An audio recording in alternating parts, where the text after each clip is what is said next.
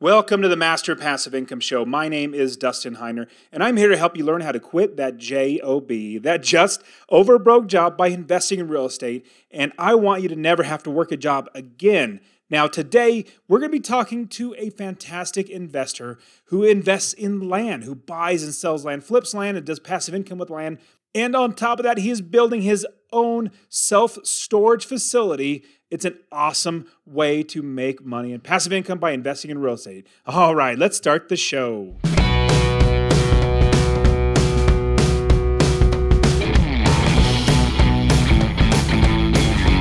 Welcome to the Master Passive Income Podcast, where we talk about investing in real estate rental properties with a special focus on making enough money so you can quit your job and live the dream life. And now, here is your host, Dustin Heiner.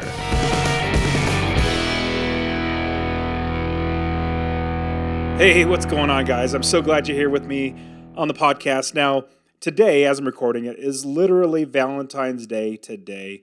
Now, I might get some flack from this. Actually, my wife is probably not the most happy about it, but I really don't celebrate Valentine's Day. It just feels like a made up holiday to take money out of it. Now, if there was a holiday for buying real estate and giving it to your wife or something like that, that would be fantastic. I would definitely participate in that. But, uh, anyways, I take my family skiing. We're literally skiing right now, so we're having a ton of fun doing that. But as far as like, you know, Valentine's Day, eh, that's not for me. I'd rather save my money. Personally, actually, that's what, come to think about that, that's literally what I did for, I want to say like seven years so working a job, you know, dead end job, I was working my dead end job, and at the same time, I was saving money and buying real estate, buying property after property. And I realized that if I spent any money on anything, it could be, you know, going out to eat, to go on vacations or whatever it might be, any pennies that didn't go to a rental property was that much longer until I could quit my job, before I could be financially independent, not have to work for somebody else. And so I basically made it up in my mind. And my wife was really fantastic at as well, being very frugal, as well as she was a great at budgeting and making sure the finances were all set.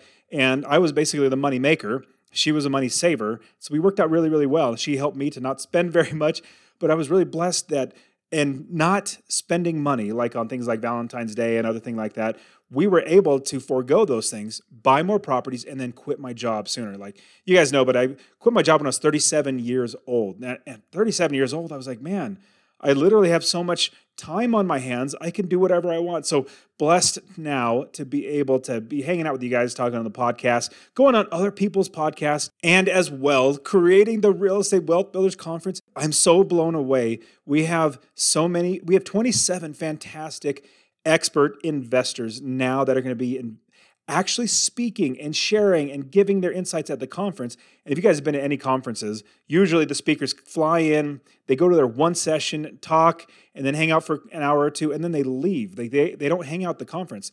These are my friends. Like, this is literally a time for all of us to hang out together. These are fantastic investors. We're hanging out all weekend, Friday and Saturday we're going to be hanging out and helping all of you to invest in real estate. You need to go. I'm, I'm just telling you right on. You definitely need to be at REWBCON at the Real Estate Wealth Builders Conference. Get your tickets and oh, use the promo code Dustin. Use that promo code. I literally just want to help you out. Get $50 off of the ticket. The early bird pricing is going to be going up really soon. So go to rewbcon.com, R E W B C O N.com rewbcon.com. Get your tickets because we're going to, I mean, right now we already have almost 160 tickets sold. We have fantastic exhibitors or sponsors of the conference that are services that we personally like, actually use in our business. We're sharing those guys with you. You're going to learn about multifamily or syndication, storage units, Airbnb, communal living, like seriously, like people staying in the same house, like a bunch of people in one house together, um, midterm rentals, storage units, like I said, land investing, um, how to get partners, how to get private money, how to close more deals, doing that, all the tax strategies that you need to use to save money and make even more money. I mean, it, it's just going to be fantastic. You really need to be there. It's actually coming up, like it's less than a month away now. It's going to be here in Phoenix. It's beautiful here in March, so you got to get over here. So go get your tickets right away. And today I'm super pumped to bring on a friend of mine. In fact, he is literally the first person that I called when I thought about doing the Real Estate Wealth Builders Conference.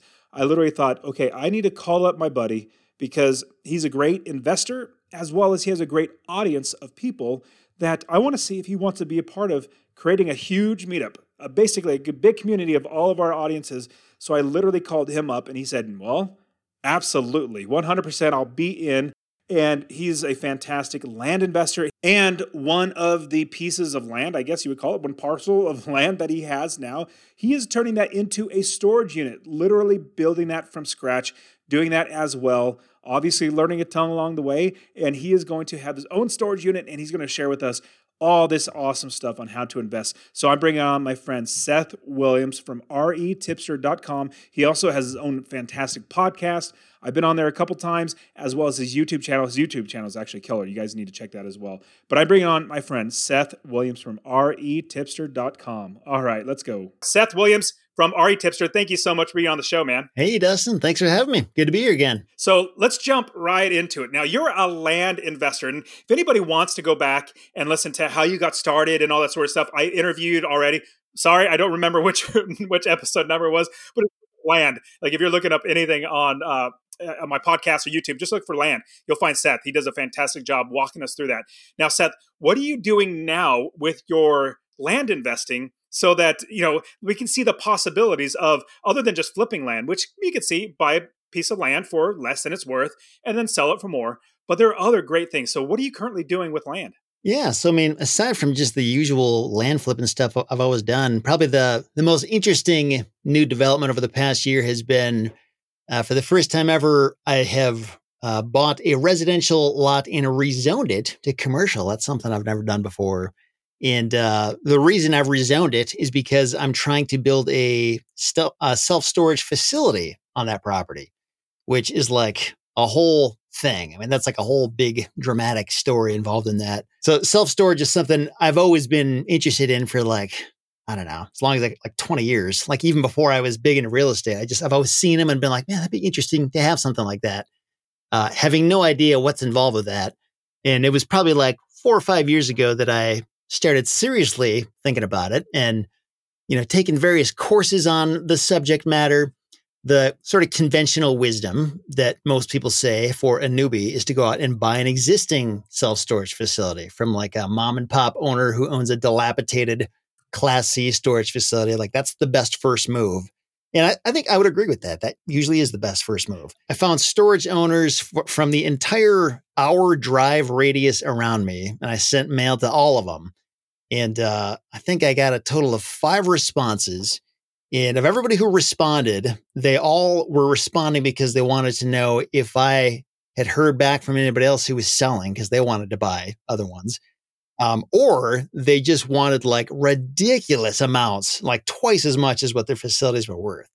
So, and basically what I'm finding out is that, uh, and this is kind of a common thing nationwide, is that it's just a really hard time to buy self storage right now. People just want crazy prices, kind of like every real estate out there right now. Normally, I would never consider building new. Like I wouldn't even be in, you know, in the running. But because of that, in looking at the cost of new construction, um, the numbers just kind of work. And um, the uh, in terms of like the margins and what the cash flow is going to look like, it's not like amazing, but it's decent enough. It's decent enough to justify, you know, all the trouble that's going to go into doing this. And also, I think it's going to be like really interesting experience to to actually develop something like this from the ground up and to actually see what it's like to to build something, to rezone something, to just see what it looks like from start to finish. And interestingly, I used to work in commercial financing in my day job, you know, many years ago before I quit that. And uh, so I kind of understand that world, like what it takes to get approved from financing and you know what it takes to go through the construction process. So now I'm kind of on the other side of that, getting approved and getting that financing and so it's just been kind of interesting to see it from from this side of things. Does it seem like it's working out in the way that you think or would you looking back now is it like, oh man, it would have been better to have bought one that's already built because there's a lot of red tape from the government. I mean, rezoning, all, especially. I mean, but then all the things you need to learn, like oh my goodness, like soil samples, like we mentioned off off air, things like that. It's like, what is the deal? We don't normally think about that sort of stuff. There's many different things you have to think about in terms of the the government stuff. So there can be a lot of red tape. In my case, I'm doing this in a fairly rural township. And I've actually found that it hasn't been too bad the township has not really given me a super hard time. The zoning was like almost like a rubber stamp thing. And I think the reason it's been so easy is because where this parcel is, it's like right on the border of a commercial area. So like it makes total sense for this to change. And as a result of me changing the zoning and building the storage facility, the annual tax bill is going from 300 bucks a year to $36,000 a year. So like no way the township is going to get rich off me as a result of doing this. So they're like, yes, yes, of course. yeah, yeah. So like, really, like when when you really think about it, like the township wants to say yes more than they want to say no. So it, as long as you give them enough reasons to be like, yeah, like this makes sense. This guy's done his homework. This makes sense. They're going to go along with it. I think if you're talking about a place, I don't know. I've heard there's certain cities out there that make it super difficult for one reason or another, depending on what you're trying to get approved. But in this case, it hasn't been hard. Things that have surprised me that I, I just never even really knew about. Um, one example is a geotechnical investigation. I, I, didn't even know this was a thing, but um, whenever you build a new uh, anything, any kind of a building, they have to take soil samples and test how soft the soil is beneath it. Because if it's too soft and they build a building that's too heavy, it can then like sink into the ground and crumble the foundation and like the, facade can like sink. I don't know, like basically like the building falls apart bad. over time. Yeah. yeah. And it's, I don't know, I just, I mean, it makes total sense. In hindsight, it's like, oh yeah, duh. Like, why wouldn't you want to know that? But prior to this, I had no idea that was a thing. So and like that just figuring out that was like 7000 bucks for that one test. So um, and getting like a, a, topographical survey to understand the contours of the land like that was 2500 bucks. And just like this and that just like you know 5000 bucks here 8000 bucks there. You gotta have plenty of cash tucked away before you start jumping into this. And uh and luckily i i i did. I do. How do you value a storage unit is it because like a commercial property, it seems like you would go off the value of how much money it brings in. Um, rental property, it's on comps, but if you do multifamily apartment complexes, it's on the how much money all the the uh, money comes in from all the properties or all the doors from the apartments. How do you value a storage unit? Yeah, it's a good question. Before you have the data, like say on the day you finish construction, no nobody's in there yet. It hasn't made a dime at that point, you value it based on how much you paid to build the thing. But after it's been in existence for a year and you have revenue, that's when you start valuing it based on the income. So I think long term, the income approach is really what matters the most. So if you were to buy buy any kind of existing storage facility, that income approach is what's probably going to carry the most weight. And you know, the cost to rebuild it is definitely going to matter. Any comparables are going to matter to some extent, but the reason why people buy stuff like this is because of the income they can potentially get. But Yeah. So make money. Yeah. Yeah. So, um, but yeah, like for the property taxes, for example, uh, the assessor, what they're going to be looking at on, you know, the day construction is finished initially is just what I paid to build the thing. But eventually what they'll switch to is how much income it's making. So did you have to figure out how much how many spaces you can have in the self storage and then how much you could charge for each one, let alone the cost. But like just think of the business model year one. Hopefully, you're going to get maybe half or more of it filled up, and then you're going to continually, hopefully, get it filled up to where it's 100%. But is that how you approached? It seems like for me, if I'm going to run a business, I need to figure out my potential income, the total, but then also figure out how much my expenses are. So, how did you play that through your brain as you're de- saying, I'm going to build one from scratch? There's a lot of moving pieces. it's kind of like, um, it's kind of like valuing a rental property, but the numbers are just way bigger and there's a lot more moving pieces. Like, for example, this particular f- storage facility is going to have, I think, 260 units. And hey, guys, get my real estate investing course absolutely for free text the word rental R E N T A L to 33777. rental to 33777 and I'll give you literally give you my real estate investing course showing you how to find an area of the country to invest, how to build the business first, how to scale the business, buy the right properties, making $250 um, or more every single month in passive income. I'll literally just give it to you. You can get started investing right away. Text the word rental to 33777. And 90 of those units are going to be outdoor parking, like RV and boat storage.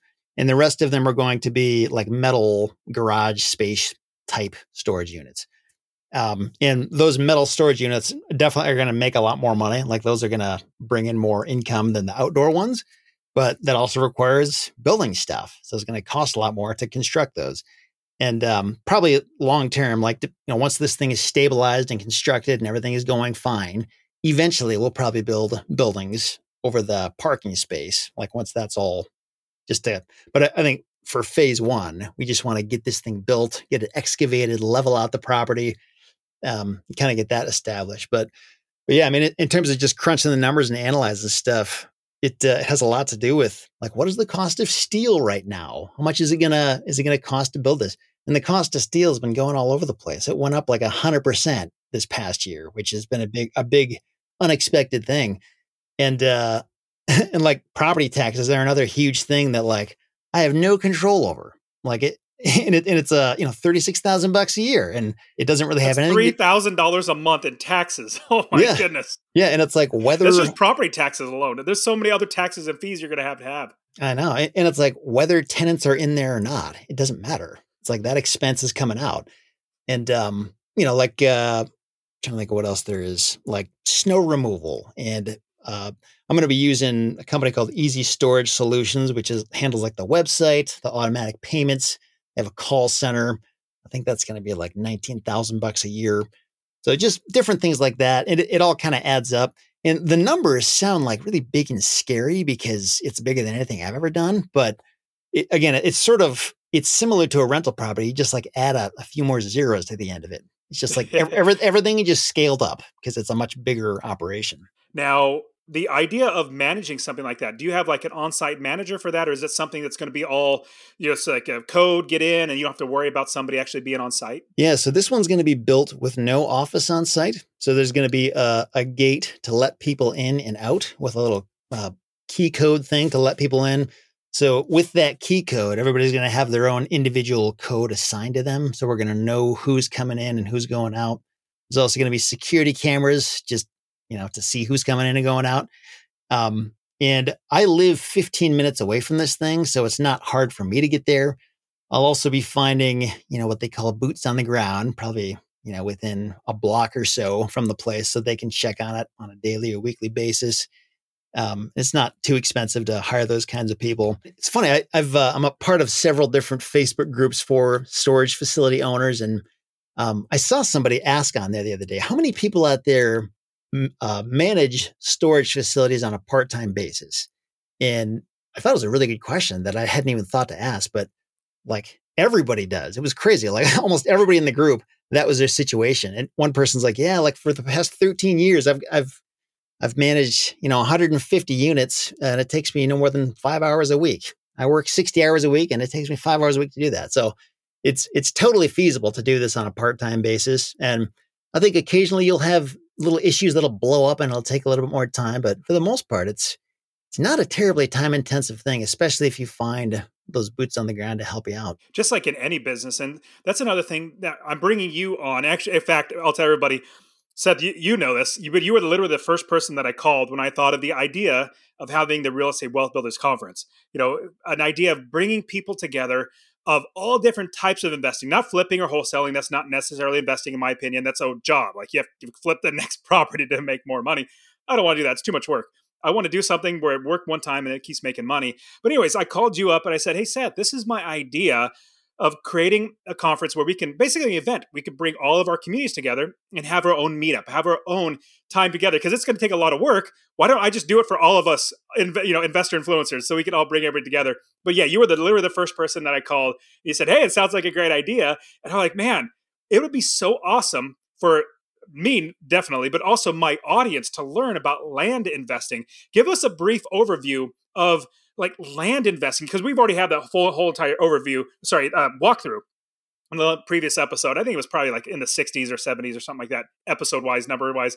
But give us a big, broad overview of how land investing works and also the ways that we can make money flipping one and you said something to me this last time was passive income was like wow you can make passive income from it like give give us a big broad overview and then how we can make money from land yeah well the whole idea with the land flipping business is to find highly motivated sellers it, it's kind of like uh, how you find motivated sellers with any type of real estate, but the difference with land is that it's far less far less competitive than houses.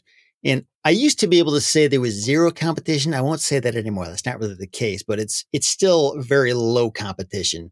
And part of the reason is because when most real estate investors hear about land, they just kind of put their blinders on. They don't understand it. Like it doesn't click. They don't it's it and I had this boring too, you know. Yeah, I had the same thing when I first heard about land. It was just like, what? Like, why? Like, where's the cash flow? Where's the potential? That's just boring. I don't get it. I will pause you real quick and say I personally believe boring is so awesome. I don't want to be called by my property manager. I don't even want to talk to them for months at a time. I just want to get a check. That is the most boring thing because I could go do fun things without worrying about my business. So I, I interrupted, but I want you to keep going. Yeah, and with vacant land, there is no property manager. It's just dirt. So it's a.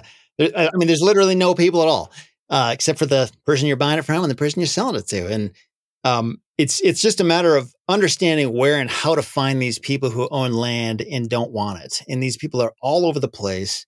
They're in your backyard, in my backyard, and there are places where you can find these lists of property owners and download them and send them mail and say, "Hey, I see you own vacant land. I'm looking to buy vacant land. Let me know if you want to sell it." And people, you know, granted, it takes a lot of mail to find these people, but people will respond and call you back. And you can even send them blind offers, we call it in the industry, where you literally the first piece of mail you send them is a low offer and it's a cash offer. And a lot of people, again, in numbers, will respond to this stuff and say, Yes, I'll sell my property. And this is how people buy land free and clear for anywhere from 10% to 40%, sometimes 50% of market value if they're getting really courageous. But when you once you own land like this, you can turn around and sell it for anywhere from, you know, 50% to 80% of market value, maybe even 100%.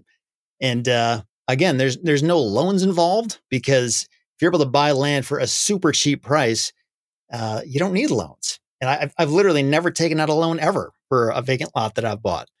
And um, it's just a it's a beautiful thing when you can buy a vacant lot and I mean, preferably the goal is to around and sell it as quickly as you can. But if you want to, you can leave it alone for 10 years. And when you come back and see it again, it's no different than when you left it. I mean, it's just land. In terms of passive income, so what most people will do if they want passive income, and you don't have to do this, some people just sell it cash, but what a lot of people will do is they will sell that property with seller financing because remember, you bought it for cash. So you own the thing free and clear. And when you sell it on terms, you can collect a down payment and then collect installment payments for the next year, three years, five years, however long you want. And the cool thing about that is that you can collect most of your investment on that down payment. And then for the next however long, all the payments you get are pure profit. And the downside of this is that it takes a while to get all your profit back, but it creates cash flow. And, you know, in the mind of this uh, borrower, it's their property. So they're not going to be calling you with all their problems. So it's it's kind of like a rental property in that you know it's a, a, a source of cash flow. The differences though are that it's not going to last forever. Eventually they're going to pay off and it's going to go away. And it's also, you know, it's it's not it's not as big of a payment in most cases. So you would probably need, you know, five of them or something to, you know, if each one of was maybe like a couple hundred bucks, you need a little bit more. But that's one way you can uh, create passive income with land. Another way would be to like buy a mobile home lot and uh, lease that to a mobile homeowner. You could lease your land to a, a billboard company, to a cell phone t- uh, tower uh, company, that kind of thing. Uh, solar, uh, solar power company. There's all kinds of ways you can make money from land this way. A farmer. I mean, it's kind of about understanding what kind of land you're looking for, what can be done with it, where can you find that kind of land, and with tools like DataTree, you can filter lists of properties specifically based on the zoning and what it can be used for. So it's actually a lot more efficient and feasible to find lists of these types of properties than you might think.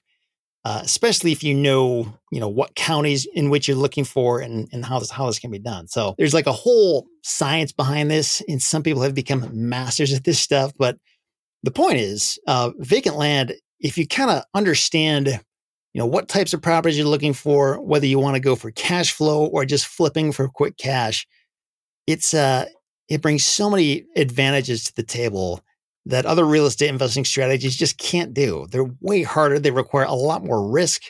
I mean, I, I know household wholesalers who spend 10 times more on marketing and just take massive risks and sometimes lose huge amounts of money that like a land investor just doesn't have to do because the competition is just not there. They don't have to fight against the clock in the same way. The people that are owning the land, sometimes they just inherited it. They're like, oh, I don't know what to do with this. I just got a tax bill I got to worry about. And then all of a sudden they got, oh, hey, I'll give you, I don't know, 500 bucks for your, your, your vacant land lot. And you're like, oh, okay, it's better than spending that much money in taxes. Let me just go ahead and get rid of it. Yeah, many times that's the case. And, and I think w- one thing just to illustrate the point is when you look at all the land in the US, 6% of that land is developed. So we're talking, again, all the land of the US, 6% is developed. That's what all the real estate investors are going after. And even less than that are considered houses that most people are, you know, targeting. So of the rest, that what is it? 94%? Granted, a lot of that is government land and other stuff that we can't go after, but a bunch of it is vacant land that we can go after that most real estate investors just don't even have it on their radar. So it's just this like vast ocean that we have access to that a lot of other real estate investors are just kind of blind to. So it's a it's a really cool opportunity, and for the few people who are willing to go after it, it's uh it's sort of a blue ocean in a lot of ways. So everybody needs to go to the Real Estate Wealth Builders Conference to learn more about this with Seth, as well as he and I are literally should be walking the halls and talking to people. I, you can definitely tell I'm I'm very extroverted. Seth's a little more introverted, but Seth is fantastic at uh, helping people, and so he's definitely going to be around helping everybody. So you definitely want to go to the Real Estate Wealth Builders Conference as well as learn from Seth so Seth, people are going to want to, uh, you know, listen to your podcast. I've been on your podcast a couple times. Um, you know, check out like your, your, YouTube channel is fantastic, Seth. By the way, so keep it up there, and his website's fantastic. So, how can people find you, Seth? Because they're going to want to to get a hold of you or listen to everything you put out. Well, uh, retipster.com is sort of like the main home base, but if you're on YouTube, you can check out, you know, search for RE Tipster. That's our YouTube channel. Uh, the RE Tipster podcast, RE Tipster on Facebook, RE Tipster on Instagram, wherever you are, just look for RE Tipster and you'll you'll probably find something from me out there. Love it. Yeah, definitely check out his podcast too, because it's it's really he's got a lot of great people on there. Now, Seth, I'm super pumped to hang out with you again yeah, at the too. Real Estate Wealth Builders Conference. And so everybody, you gotta get your tickets, rewbcon.com, R-E-W-B-C-O-N dot com. It's going to be here in March, which is coming up pretty quick, and it's going to be a lot of fun hanging out together with everybody. So, Seth, thanks so much for being on the show, man. I really appreciate you it. You bet. Thanks for having me, Dustin. Appreciate it. And that is it for today. Go ahead and get my free real estate investing course. Text the word rental to three three seven seven seven. R E N T A L to 33777. You can also join my Real Estate Wealth Builders group coaching, get all my courses. All right, guys, we'll see you in the next show. See ya.